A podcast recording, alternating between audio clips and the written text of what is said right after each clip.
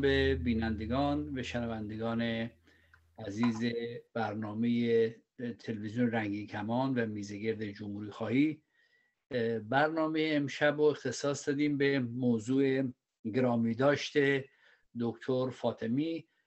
همچنین گفتگو خواهیم کرد در زمینی پروژه ناتمام جمهوری خواهی ایرانی در واقع. یعنی ما از بعد از انقلاب و مشروطیت بحث ها راجع به جمهوری خواهی شروع شد و گسترش پیدا کرد تا حتی زمانی که رضا شاه قبل از اینکه شاه بشه مجلس مؤسس قرار بود رئیس جمهور بشه و بعد مجلس مؤسسانی هم اونجا گذاشتن. البته اون مجلس مؤسسان در واقع سازماندهی شده بود که ایشون رو شاه بکنن. و بعد هم که در دهه سی بیست و سی دیدیم که این پروژه دوباره به میدون اومد در سطح وسیعتری و دکتر فاطمی یکی از شاخصترین های در واقع جمهوری خواهی ایرانی ایران ماست. یعنی همونطوری که ما اگر دوستان دیگه این نظر من قبول داشته باشن میگیم پدر جنبش برای دموکراسی در ایران مصدق هست. ایشون هم در واقع نقشی در این زمینه دارن که به عنوان کسی که در حق پروژه جمهوری خواهی ایرانی در واقع کارهای بزرگی کردن و اینجا امشب هم ایشون رو گرامی میداریم و هم این که راجع به کل موضوع جمهوری خواهی در پیرامون این موضوع صحبت خواهیم کرد. آقای علوی اساسا میشه تاریخ مشخصی رو برای جمهوری خواهی ایرانی شرکت تر کرد. بعد توی این تاریخ این پروژه نقش آقای فاطمی چی بوده؟ با درود به بینندگان گرامی و با سلام به جناب زهتا و جناب مزدک. اگر خواسته باشیم به پیشینه جمهوری خواهی در ایران نگاه کنیم باید برگردیم به 170 سال پیش. و پس از اون مشیر دوره تبریزی در سفری که به فرانسه می‌کنه کتابی رو می به نام یک کلمه که در کتاب یک کلمه مسئله اهمیت قانون رو مطرح می‌کنه. و در اونجا ذکر می‌کنه که چگونه در واقع شش قرن پیش از میلاد مسیح اولین نظرات جمهوری خواهی در دنیا مطرح میشه. یعنی چی؟ یعنی در واقع چی؟ در حدود 26 قرن پیش. و در درازای تاریخ تضاد بین سلطنت دیکتاتوری از یک سو و جمهوری خواهی به معنای قدرت مردم از سوی دیگه وجود داشته. ولی در مورد ایران خود ما دارای یک پیشینه 171 ساله هستش. خب در این فرصت در این وسط در این درازا فرصت هایی بوده که به شکل جدی ایران در سمت سوی جمهوریت حرکت کنه. اولیش نهزت مشروطه بود که در نهزت مشروطه فرصتی بود که جمهوری خواهی جایگزین سلطنت بشه. ولی با استفاده و با پسوند مشروطه سلطنت باقی موند دوره دوم که در واقع بحث مورد نظر ما هستش امروز دوره جنبش ملی شدن صنعت نفت یعنی دوران دکتر فاطمی که اون خواهم پرداخت. دوره سومم انقلاب بهمن 57 که باز فرصتی بود که یک جمهوری خواهی سکولار دموکراتیک در ایران به وجود بیاد. اما هر سه ناکام باقی ماند. خب در این وسط همونطور که خود شما هم اشاره کردید در لابلای این حوادث تاریخی فرصت های وجود داشت. مثلا بحثی که در سال 1303 خورشیدی بین عده از نزدیکان رضاشاه در گرفت که پیشنهاد جمهوریت رو مطرح کردن ولی با مخالفت زکال ملک یعنی محمد علی فروغی رو برو شد و دلایل ایشون آورد که چرا باید پادشاهی باقی بماند و جمهوریت در آن سال 1303 ناکام بود. یا ای که مثلا جنبش جنگل که بحث جمهوریت مطرح کرد ولی به علت کوچک بودنش و خود بودنش نتونست پا بگیره. ولی در مورد مسئله دوره نهزت مشروطه در واقع دکتر فاطمی علا رقم اینکه در یک خانواده سنتی زاده شد ولی بسیار مدرن فکر می‌کرد و از همون ابتدا یعنی از حدود سالهای 1318 که یک جوان 20 ساله 22 ساله بیشتر نبود و به روزنامه نگاری رو برده بود بحث جمهوریت رو در نوشته های خودش مطرح می‌کرد. به همین دلیل هم بود که در اواخر دوران رضاشاه به زندان رفت. و با رفتن رضاشاه و اشغال ایران از سوی متفقین از زندان رها یافت. بسیار در سیاست فرد نوآوری بود و در نوشتن بسیار بیپروا بود. و موقعی که نگاه می‌کنیم وقتی که در سال 1122 وارد جبهه مطبوعات آزاد شد که از سوی گروهی از نشریات میان رو و چپ و حزب توده که اون موقع نوپا بود دو سال بیشتر از زای... زایشش نمیگذشت شرکت کرد و اونجا بحث جمهوریت رو مطرح کرد. ولی سال بعد به علت اینکه حزب توده بر سر تقاضای اتحاد شده و از نفت شمال پیش آمد پیشی آمده بود فاطمی از حزب توده جدا شد. از این به صلاح جبهه مطبوعات آزادی جدا شد. هرگز عضو حزب توده نبوده. فاطمی تر جمهوری رو به عنوان ساختار فرمانروایی در ایران مطرح کرد. بعد از این مدت متوجه شد که اگر خواسته باشه نقش خودش رو از شکل تعلیفی و نوشتاری بیاره بیرون ضرورت داره که به مجلس نزدیک بشه و همچنین وارد قدرت سیاسی بشه. و در نتیجه زمانی که نماینده مجلس بود و بعدا هم که وارد کابینه دکتر مصدق شد که نخست به عنوان مشاور نخست وزیر مطرح بود چرا چون مجلس باش مخالفت می‌کرد و امر مشاورت احتیاج به تایید مجلس نبود. نخستین کابینه مصدق به عنوان وزیر به عنوان مشاور نخست وزیر مطرح شد. همیشه بحث جمهوریت رو می‌کنه. و وقتی هم که در کابینه دوم میشه وزیر امور خارجه یک جمهوری خواه پیگیر و استوار بود. در واقع دو نفر بودن توی جناح به صلاح جپه مصدق جپه ملی یکی فاطمی و یکم دکتر علی شایگان که از چهرهای برجسته جناح چپ دولت مصدق بودن و هر دو جمهوری خواه بودن. در بخش بعدی این مسائل من بیشتر باز خواهم کرد.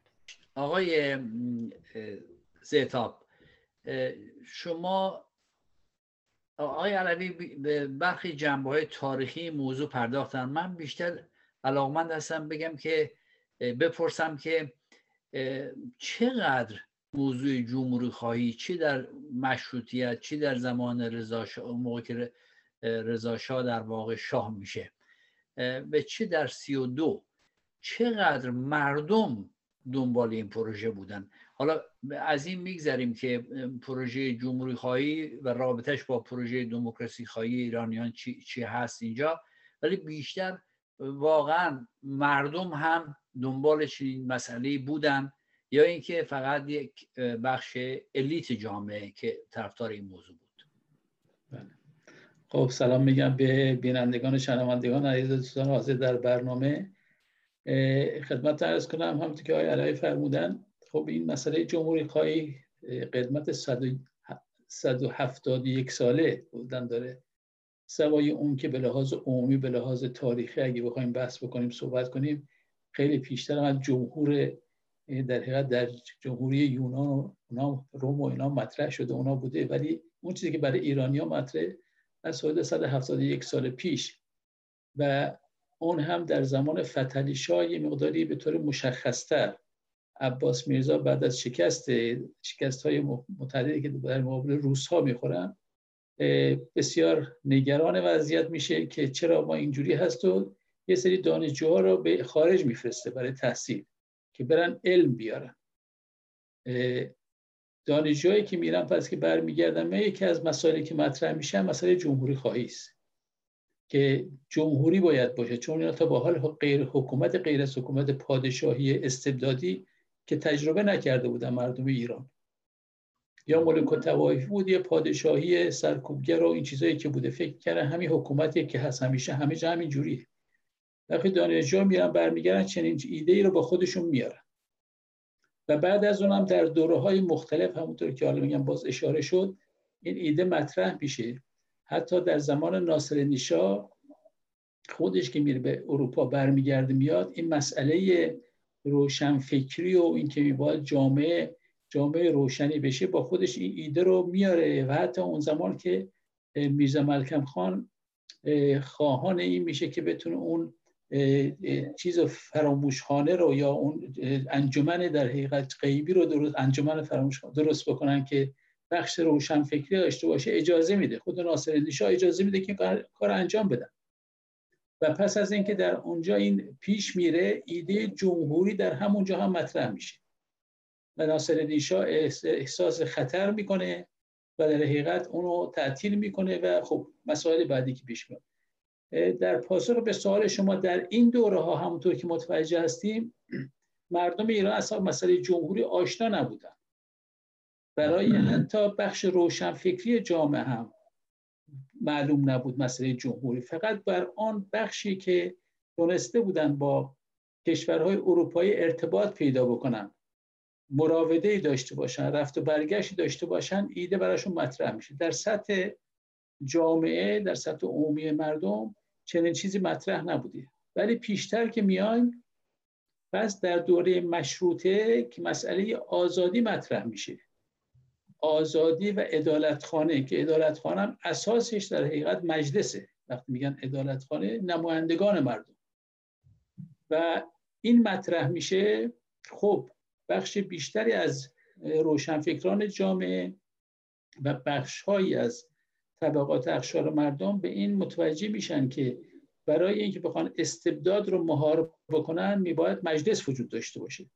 یک فرد حکومت نکنه. به خاطر همین ایده ایده جمهوری رو بسیاری از اون روشنفکران حول و حوش در حقیقت می‌خوام بگم اون آپارات سیاسی داشتن و حتی معروف میگن کسانی که با ایده مشروط خواهی اومدن بخشن جمهوری خواه بودن. ولی به خاطر سرکوبی که می‌شد جمهوری خواهان از طرف همون حکومت قاجار که به خصوص ناصر نیشا بعدش هم حتی مظفر نیشا کسی که اگه حرف جمهوری می‌زد به شدت مجازات میشه اینا تحت عنوان مشروط خواهی که حکومت باشه ولی کن مشروط بشه.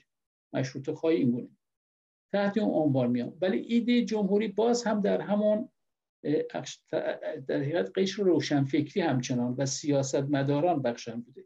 هنوز به جامعه اشاره پیدا نکرده بود. در زمانی که به ملی شدن نفت میره و در جبهه ملی آقای در حقیقت می‌بینیم که دکتر حسین فاطمی که از فعالان جدی این مسئله است ایده جمهوری خواهی چندین بار مطرح شده بوده و این بار در نشریات به طور جدی مطرح میشه. آقای دکتر فاطمی خودش سردبیر نشریه آختر امروزه و در اونجا مسئله جمهوری رو به طور وسیع مطرح می‌کنه. و تفاوت این که حکومت جمهوری با سلطنت چه تفاوتی داره مطرح میشه. به همین خاطر در اون زمان میشه گفت در زمان در حقیقت ملی شدن نه و در زمان دکتر مصدق ایده جمهوری بخشی از اقشار طبقات جامعه ایران رو در حقیقت آگاه شده بودن نسبت مسئله ولی باز هم فراگیر نبوده. ما تفاوتی که از نظر من تفاوتی که اساسا کشور ما در کلیت خودش نسبت مسائل دیگه داره اینه که در کشور اروپایی در طی پروسه‌ای به یک امری می‌رسن و اون امر اتفاق میفته یعنی مثلا همین جمهوری خواهی یا اقسام اشکال دیگه از سرمایداری مثلا فعودالی به سرمایداری رسیدن تصنعتی شدن اینا خودش هر کدومش دوره های خودش طی کرده. مال ما بخشن چیزی که دوره خودش کامل طی نکرده بلکه بخش از خارج اندیشش یا مدلش آمده و این نتونست کاملا انتباق پیدا بکنه بر جامعه. ولی در زمان همونطور که ارز کردم در زمان منی شده دکتر مصدق و در اون دوره این بیشتر برای مردم شناخته شده بخشی از مردم که سواد داشتن. خب در درصد بی سواد در ایران در اون زمان بسیار زیاد بود. به خاطر همین شاید مثلا ده درصد مردم فقط می‌تونستن نشریات بکنن. در همین حد فعلا تا بعد بیشتر صحبت خیلی ممنون مرسی. آقای علوی در همین پرسشی رو که از آقای زهاب کردم یک آقای زیتاب میبخشید آقای زیتاب کردم. در از سی و دو تا پنجا و هفت یه تغییر بسیار جدی صورت می‌گیره.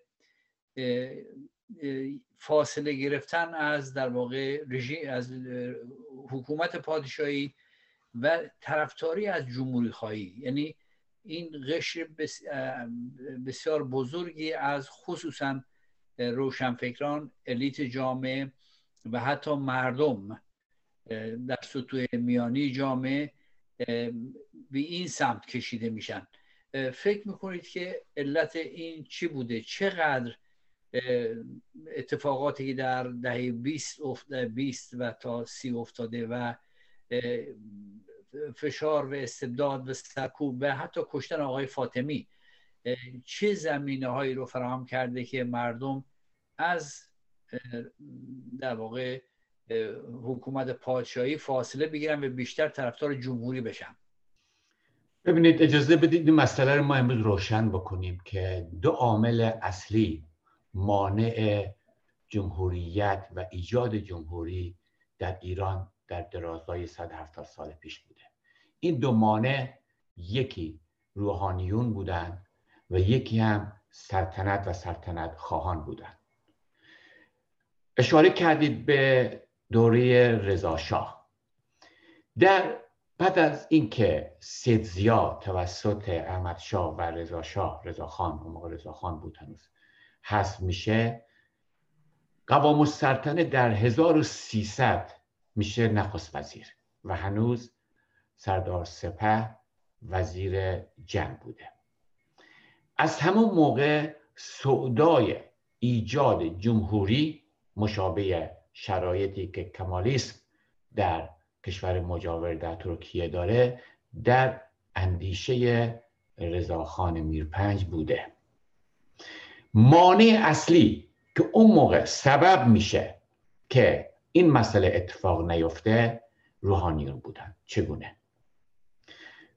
رضا خان متوجه میشه برای که بتونه قدرت سیاسی رو در ایران تسخیر بکنه ضرورت داره که در واقع با روحانیون یک دوره دلبری رو شروع بکنه. یعنی در فاصله سال 1300 تا 1307 که به عنوان دوره اول یا دوره دلبری سردار سپاه سردار سپاه از روحانیون هستش ادامه پیدا کنه در 1307 این افول پیدا می‌کنه. تو دوره همکاری علما و حکومت خان بحث جمهوریت و با یاری عدی از مشاورینش آغاز می‌کنه. جریانی که در مقابلش وامیسته در واقع جریانی بوده به رهبری هاشخ عبدالکریم هایری یزدی که در سال 1300 از عراق به قم مهاجرت کرده بوده و در سپر سیاست و به صلاح مذهبی ایران دو نفر در سال 1300 نقش بازی می‌کنند. یکی رضاخان در سپر سیاست یکی شیخ عبدالکریم هایری در سپر اصطلاح مذهب. و این دو می‌تونن پایگاه خودشون رو در مسائل مختلف وجود بیارن. بنابراین وقتی که گفتار رو جمهوریت مطرح میشه شیخ عبدالکریم و ادی از روحانیون دیگه در مقابل مسئله وامیستن و زکان ملک به این نتیجه می‌رسه که باید به صلاح شاه رو متقاعد کنه رضاخان رو متقاعد کنه که به دنبال ایجاد یک سلسله جدید باشه. ولی در بعد از اینکه در واقع در فاصله سال 1920 تا سال 32 سلطنت پهلوی اول ضعیف هستش و به اضافه که جامعه ایران پرتلاطم بوده وجود حزب توده جریانات روشنفکری و غیره و غیره بحث جمهوریت به شکل جدی در می‌گیره که باید بگوییم که چند نفر من جمله دکتر فاطمی از پیش قراوران این بینش بودند و میشه مطرح بکنیم و ادعا بکنیم که در این فاصله دوازده ساله دورانی بوده که این نسل ها فریاد ما جمهوری می‌خواهیم و به اشکال مختلف مطرح می‌کردن. سلطنت و ولایت مذهبی به عنوان دو نهاد سنتی در واقع اینها به عنوان موانع اصلی در کنار در, در مقابل جمهوریت وایستده بودند شگیری یک نظام جمهوری که بتونه متعهد به موازین دموکراسی و اعلامی جهانی حقوق بشر باشه دارای این مشکلات در ایران بوده. و در نتیجه علا رقم اینکه دکتر فاطمی در این فاصله نخست با نوشتن در باختر امروز سپس عنوان نماینده مجلس یا مشاور نخست وزیر یا وزیر امور خارجه تلاش می‌کنه که این مسئله رو جا بندازه ولی توسط باز هر دو نو هر دو نهاد یعنی نهاد سلطنت و نهاد مذهب مورد تهدید قرار می‌گیره. عبد خدایی در واقع زمانی که دکتر فاطمی میره در مراسم فوت محمد مسعود شرکت بکنه یعنی در سال 1330 در بهمن 1330 توسط محمد مهدی عبد خدایی که عضو جمعیت فدایان اسلام بوده ترور میشه. چرا؟ به خاطر اینکه عبد خدایی و به صلاح فدایان اسلام می‌دانستند که نظرات و بینش فاطمی چی هستش. و البته خب این ترور نافرجام باقی میمونه. ولی جالب اینه که عبد خدایی که بعدا میشه دبیر کل جمعیت فدایان اسلام و از یاران خمینی میشه در گفتگویی که چند ماه فکر کنم سال گذشته انجام میده بعد از اون که از نواب صفوی تمجید می‌کنه میگه به پیشنهاد نواب صفوی من این کار کردم. و بعد ادامه میده میگه اگر دوباره به گذشته برگردم باز هم حسین فاطمی رو ترور می‌کنم چرا؟ چون یک نوع جمهوریت مخالف اسلام رو مطرح کرده. و بین دلیل بوده که در واقع وقتی که کودتای 32 انجام میشه توجه کنیم که این اندیشه های سرسختانی فاطمی در حسب سلطنت و ایجاد جمهوریت بوده. و از سوی دیگه خب مجلس مجلس فکر می‌کنم ششم 1132 منحل میشه و زمینه برای انجام کودتا به وجود میاد که در شهر 24 مرداد 32 کودتای نظامی انجام میشه. توجه بکنید که در واقع یک از دلایل کودتا این بوده که کودتاگران نگران ایجاد جمهوری در ایران بودند بنابراین این به عنوان یک از دلایل دلایل کودتا بپذیریم و بعد میه جلوتر و می‌بینیم که وقتی که کودتا بعد از 28 مرداد انجام میشه و دکتر مصدق دستگیر میشه دکتر فاطمی میگریزه تا اسفند ماه تا چند ماه به صلاح تا اینکه پیداش می‌کنن. عجیب این بوده که در اون موقع سه جریان شیفته اعدام جدی دکتر فاطمی بودن. دربار دبیر سفارت انگلیس و نماینده امریکا کرملت روزولت. اینا شدیدن خانه اعدام دکتر فاطمی بودن. سانفال که اون موقع دبیر سفارت انگلیس در تهران بود در زمان کودتا میگه که اعدام برای فاطمه اگر دستگیر شود بهترین راه حل است. و تا زمانی که فاطمی و امثال فاطمی زنده باشند احتمال تأسیس و بنیاد جمهوریت وجود داره و احتمال نابودی سلطنت وجود داره. و اینها خطر ضد کودتا هستند و شدت, شدت عمل ضروری. این نظر نماینده انگلیسه. همون موقع روزولت پس از کودتا به ایران به کرمل روزولت. و میگه که پس از برگزاری تشریفات و غیره و غیره اولین عبارتی که شاه با لحن رسمه ادا می‌کنه میگه که من تختم و مدیون خدا و ملتم و ارتشم و شما یعنی کرنل روزولت هستم. و روزولت موضوع سرنوشت دکتر فاطمی رو مطرح می‌کنه. اون موقع هنوز دکتر فاطمی دستگیر نشده بوده. شاه میگه که هنوز دستگیر نشده ولی به زودی ما اونو پیداش می‌کنیم و فاطمی بیش از همه به ما ناسزاگویی کرده و یک آلترنت من دارم نقل معنی می‌کنم. و یک آلترنتیو رو مطرح کرده به نام جمهوریت که سبب واژگونی سلطنت میشه. بنابراین پس از دستگیری بدون تردید باید اعلام بشه. یعنی توجه بکنیم که یک مثلث شومی در اون موقع درست میشه. دربار با یاری روحانیون نماینده انگلیس و نماینده امریکا که هر سه خواهان اعدام دکتر مصدق هست دکتر فاطمی هستند به سبب نگرانی که از ایجاد جمهوریت داشتن. میگم در این بخش آقای علوی تاریخی خوبی رو از زندیات فاطمی کردن که واقعا چی میگن؟ ما نیروهای سیاسی کمتر به این سوابق درخشان این سیاست مدار برجسته ایرانی بودیم. یا شاید ایشون بیشتر در سایه مصدق قرار گرفت. اینم میشه گفت. این مصدق اونقدر محبوب و مردمی و ملی و جهانی بود که ایشون در سایه قرار گرفت. و با این برنامه شاید بشه با این برنامه و نوشته ها و گفتگوهای دیگه بشه بیشتر خاطره ایشون رو زنده کرد.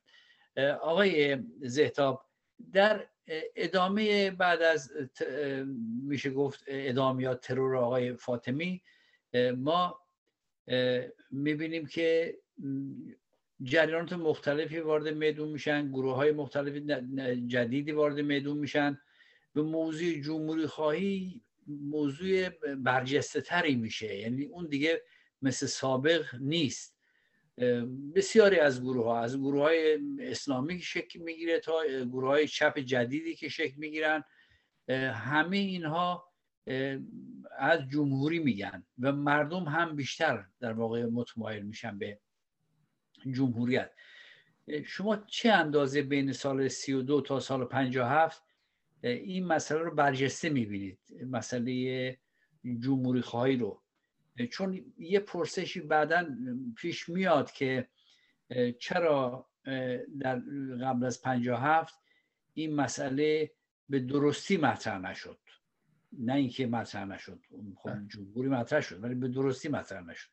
بفهمید آره من پیش از اینکه وارد این پاسخ به سوال شما بشم می‌خواستم یک نکته دیگه هم در مورد دکتر فاطمه اشاره کنم نقل است از خود دکتر مصدق که بله. میگه ایده اساسا ملی شدن صنعت نفت رو دکتر فاطمی مطرح کرد و این پیشنهاد ایشون ایده ایشون بود که پیش رفت و بعد دکتر مصدق در حقیقت برای پیش برده اون اینو چیز کرد عملی کردن و همینطور که شما میگی به نظر من هم نقش دکتر فاطمی در سایه دکتر مصدق در حقیقت کمرنگ شد در مجموعه جنبشی که پیش رفت.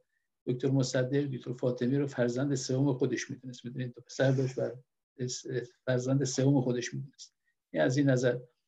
و در مورد جمهوری خواهی که شما گفتین واقعیت مسئله اینجوریه که در بین سالهای 32 تا 57 مخالفین سلطنت یعنی استبداد پادشاهی که بود اینا هرچی بیشتر چهره نمایی کردن. می‌دونید در اون زمان جبهه ملی و نیروهای دیگه نهضت آزادی اینها که بودن در درجه جوال اینا مسئله جمهوری رو مطرح نمی‌کردن. اساس مسئله بود که مشروطه به دنبال مشروطه بودن میگن قانون اساسی اجرا بشه. در چارچوب مقدوراتی که اون زمان بود. و خب واقعیتی شده که سلطنت پهلوی مشروطه رو اجرا نمی‌کرد. شده بود استبدادی خواهان مشروطه بودن. جریانات دیگه سیاسی وجود اومدن. از بعد از سال چهل از جمله جریان فدایی جریان خدمت مجاهدین و بعدش حزب توده که از ابتدا هم از همون سالی هم که تولد پیدا کرد ایده جمهوری داشت. منتها حالا به دلایل مختلف ممکن در مقاطعی مطرح نکنه. منتها تا اونجا که آدم می‌بینه در طول این تاریخ هیچ کدام به عنوان در حقیقت باز کردن این که حکومتی که ما می‌خوایم چی هست بعد از این بعد از حکومت شاه نرفتم بلکه بیشتر در جهت افشاگری اون وضعیتی که موجود بود. همین الان هم متاسفانه اینجوری است یعنی در جهت افشاگری حکومت شاه استبداد شاه و این مجموعه بس صحبت های عمومی در مورد آزادی دموکراسی آزادی. ولی اینکه اون سیستمی که ما معرفی می‌کنیم برای اینکه بتونیم آزادی رو تقریبا تضمین بکنیم یا حداقل بتونیم تا یه حدودی تضمین بکنیم متاسفانه الگو ارائه نمی‌شد. خیلی کم رنگ بود اگه ارائه هم می‌شد. و ما در حال حاضر هم با همین مشکل مواجه هستیم. یعنی شما توجه بکنید خود ماها که الان سه گروه جمهوری خواه هستیم که با هم داریم کار می‌کنیم به طور مرتب. این ایده رو که واقعا به زبان در حقیقت مردم که بتونن مردم متوجه بشن ما چی میگیم. جمهوری که می‌خوایم همه از جمهوری اسلامی ناراضی حالا اگه همه منظور منظور اکثریت قریب اتفاق مردم. خب؟ ولی اینکه می‌خوان از این گذر بکنن چی چیزی می‌خوایم بیاریم؟ مسئله اینه که ما در تمام این دوره حداقل از مشروطه به این طرف که بگیریم که تاریخ نوین ماست برای انقلابات و تحولاتی که بوده همواره در جهتی که از استبداد گذر بکنیم به آزادی برسیم حرکت کردیم و هر دور هم از استبداد به استبداد دیگه افتادیم. و بعد از دوره های کوتاهی که تنفسی توش بود ولی استبداد به استبداد دیگه تبدیل شد. و الان اون چیزی که اهمیت داره به نظر من برای ما جمهوری خواهان اینه که روشن بکنیم الگوی کار ما چیست که از استبدادی به استبداد دیگه نیفتیم. ما مسئله جمهوری رو مطرح می‌کنیم. جمهوری در لفظ بسیار بسیار ساده یعنی حکومت مردم. یعنی هیچ کسی بالای سر این حکومت بالای سر اون جمهور نیست. مردم حکومت می‌کنن. این جمهور یعنی نه دین درش حکومت می‌کنه نه پادشاه درش حکومت می‌کنه نه کسی دیگه فردی بالای این قانون و بالای حکومت وجود نداره. ما باید اینو بشکافیم. که یعنی چی؟ به چه ترتیب؟ به خود لفظ در حقیقت چیز؟ جمهور جمهوری یک واژه عربی است که همون مرادف رپوبلیک. و, و یعنی که عام یعنی که مردم پایه. ما باید یه مقدار اینا رو بشکافیم که مکانیزمی که می‌خوایم پیش ببریم چگونه است که بتونه امکان بازگشت استبداد رو اگه نگی مطلقا ببنده که هیچ زمان نمیشه مطلقا بگی ولی کن بتونیم صد بکنیم. بتونیم با اطمینان بیشتری که می‌تونه به طرف دموکراسی و آزادی بریم. واقعا به طرف رفاه برن مردم باز به استبداد دیگه استبداد دیگه در نقلتن حالا اگر فرصت بشه می‌تونیم بعد از من بیشتر توضیح خواهم مرسی. یعنی من آقای زتا. من اینجوری گرفتم که نیروهای سیاسی حالا چی چقدر بر این موضوع مسلط بودن چقدر از این موضوع آگاه بودن چه به چه میزان در جمهوری ها زندگی کرده بودن. بالاخره موضوع جمهور مردم در این دور تاریخی بیشتر از اروپا اومده. به اینکه چون جمهوری و بدون دموکراسی اینا زیاد با هم چیز ندارن. یعنی اگه اینا از هم جدا بشن مردم هم زیاد خوب متوجه نمیشن. یعنی اونجا ما وقتی آقای فاطمی رو می‌بینیم می‌بینیم ایشون به عنوان یک دموکرات از سران جبهه ملی یا آدم خوشفکر پارلمانتاریست و همزمان جمهوری خواه توی جنبش ملی فعال هست و وزیر خارجه کشور است. این یه نوع نگاه هست نگاه دیگه که دموکراسی و جمهوری رو با هم اون پیوند لازم رو نمی‌زنه. که مردم هم اینو بفهمن. همونطوری که شما گفتید مردم دقیقا نمی‌دونن این پروژه جمهوری چی هست. جمهوری ناتمامی که این همه در راش تلاش شده و به نتیجه نرسیده. آقای علوی یک پرسش اینه که از دهه سی به بعد این راه فاطمی به درستی طی نشده. یعنی اینکه بقیه نیروهای جبهه ملی که همراهان و همکارانش بودن اینها بعد از کودتای سی و دو که خب میشه گفت البته بعضی اوقات دادم میگن بعدا زرنگ شدن خیلی راحتره یا من نمی‌دونم این اصطلاح چجوری بگم. بعد از واقع آدم همیشه می‌تونه بفهمه راحتتر بفهمه. ولی چرا این پروژه که ایشون پی گرفته بود حتی جبهه ملی ادامه نداد؟ با اینکه بعد از سی و دو روشن بود. تا حدود زیادی که این کودتایی که با خارجی ها در همکاری با خارجی ها انجام شده و روحانیون هم باش بودن دیگه خبری از مشروطه نیست و هر سال که گذشت موضوع مشروطه اصلا بیمعنا شد. فکر می‌کنید که چرا کماکان جبهه ملی و نیروهای دیگری که به نوعی به همراه جبهه ملی بودن کماکان مسئله مشروط خواهی رو مطرح می‌کنن و موضوع جمهوری رو مطرح نمی‌کنن. البته اینو من می‌فهمم که پروژه مشروط خواهی نیروهای ملی از دموکراسی خواهی بوده. ولی چرا جمهوری در اونجا رنگی نداره؟ چرا راه آقای فاطمی رو پی نگرفتن؟ اینجا چه اشکالی وجود داشته از دید شما؟ به باور من به کارگیری واژه جمهوریت که پس از انقلاب 57 انجام شد یک خطای بسیار بزرگی بود. چرا؟ به خاطر پسوندی که آقای خمینی به جمهوری اضافه کرد و در واقع از محتوا خالی کرد تبدیل شد به حکومت اسلامی نه جمهوری اسلامی. ولی در لابلای گفتار آقای زهتاب جمله رو به راستی و درستی به کار بردن ایشون که فکر می‌کنم از این فرصت استفاده کنیم بیشتر اینو باز کنیم. آقای زهتاب میگن تر ملی شدن صنعت نفت پیشنهاد حسین فاطمی بود. به درستی اینو میگن. اینو دکتر مصدق هم ادعا می‌کنه. و پس از اینکه این بینش این نظریه این تر توسط دکتر فاطمی مطرح میشه دکتر مصدق استقبال می‌کنه پیگیری می‌کنه. برای اینکه بتونیم شناخت از شرایط اون زمان داشته باشیم لازمه که یک نقب بزنیم به گذشته. برگردیم به اسفند 1329 در اون موقع دو حادثه مهم اتفاق میفته نخست طرح ملی شدن صنعت نفت به تصویب مجلس 16 می‌رسه.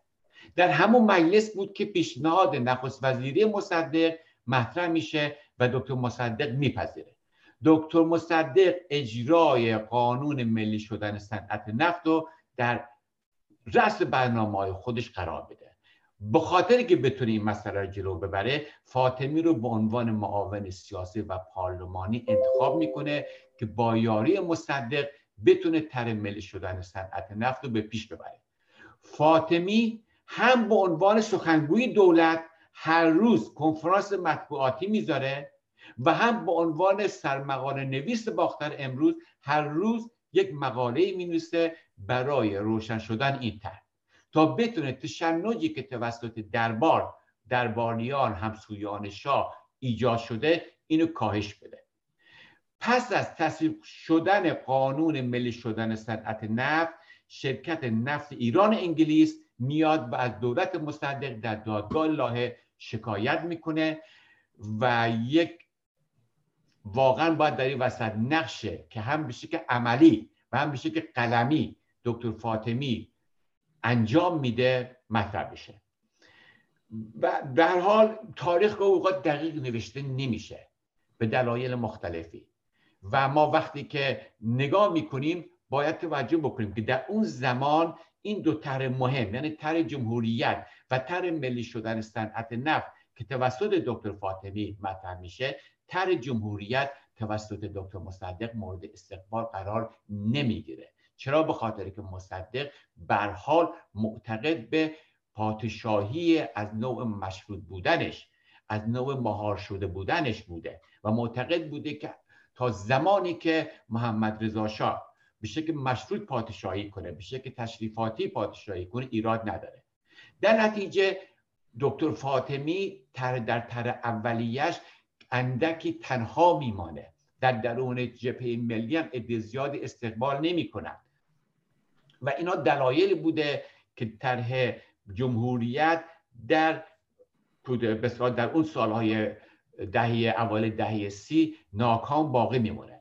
در مورد طرح دوم یعنی طرح صنعت ملی, ملی شدن صنعت نفت هم بر حال در همه جای تاریخ ما طرح اولیه رو دکتر مصدق می‌بینیم. کم و بیش در مورد این زمینه شاید تاریخ کمی سلاخی کرده ولی نقش دکتر, مس... دکتر فاطمی به عنوان ایجادگر این دوتر بسیار اهمیت داره و کسانی که تاریخ رو می‌خوان دوباره بازنگری کنن و دوباره نگاهی بندازن با مراجعه یک سری منابع دقیق متوجه میشن که نقش دکتر فاطمی در ایجاد طرح ملی شدن صنعت نفت چقدر اهمیت و بارز بوده است. مرسی خیلی ممنون. همونطوری که گفتید خب خیلی اوقات خیلی مسائل در این که خب تاریخ عصر جدید ماست اینقدر در لابلای اتفاقات مجموعی مثلا کودتا نمی‌دونم مشکلات اجتماعی سیاسی فرهنگی توی این مجموعه ها تو همین عصر جدید با اون که هست ما می‌بینیم که میمونه کسی ازش با دقیق با خبر نیست. این خیلی مهمه که ما در هر زمینه جنبش هایی که هستن حالا جنبش های کارگری می‌تونن باشن جنبش های اجتماعی می‌تونن باشن جنبش جمهوری خواهی دموکراسی خواهی که اینها در اون چیز منبع اصلیشون کجا بوده کی بوده چی جریانی بوده چرا پیگیری نشده. آقای زیتاب وقت زیاد نیست. اگر کوتاه بتونید بگید که با درس آموزی از آقای فاطمی و اینکه پروژه ناتمام جمهوری خواهی ایرانی کماکان نتونسته به عنوان یک نیروی قدرتمند اجتماعی خودش رو در جامعه ایرانی هرچند الان گروه های جمهوری خواه بسیارن و با این نام و با این اهداف جمهوری خواهی دموکراسی خواهی دارن کار می‌کنن. و به عنوان که از مطرحترین نیروها هم هستن. ولی کماکان جمهوری خواهان پراکنده هستن. فکر می‌کنید که باید درس آموزی از این چیزی که امشب از این مسائلی که امشب صحبت کردیم این که آقای علوی میگن که دو پایه مخالفت با جمهوری خواهی جمهوری خواهی مردم ایران سلطنت و روحانیت. هر دوی اینها سلطنت که رفت روحانیت هم که خب الان با این وضعی که داره مردم قبولش ندارن. آیا فکر می‌کنید جمهوری خواهی الان می‌تونه به عنوان نیرویی که جامعه ایرانی رو به پیش ببره و رهبری پروسه ها رو به دست بگیره چه میزان هست؟ بیا چی باید کرد؟ خیلی نظر من بله. سختیه ولی خیلی کوتاه. اگر منم کوتاه فقط همین میگم که به نظر ما اون سوال ابتدا که شما کردین که چقدر مردم ایران آگاه بودن از سر جمهوری ما در حال حاضر با این امر مواجه هستیم که هم جامعه روشنفکری ایران نسبت به امر جمهوری هرچی دانش بیشتری پیدا کردیم خود ماها بله. و همین که جامعه ایرانی به خاطر اینکه دو حکومت رو از سر گذرونده تجربه داره یکی حکومت پادشاهی رو گذرونده با استبداد پادشاهی و یکی حکومت همونطور که آقای گفتن جمهوری پسوند اسلامی که در حقیقت این هم یک نوع حکومت استبدادی مذهبی است.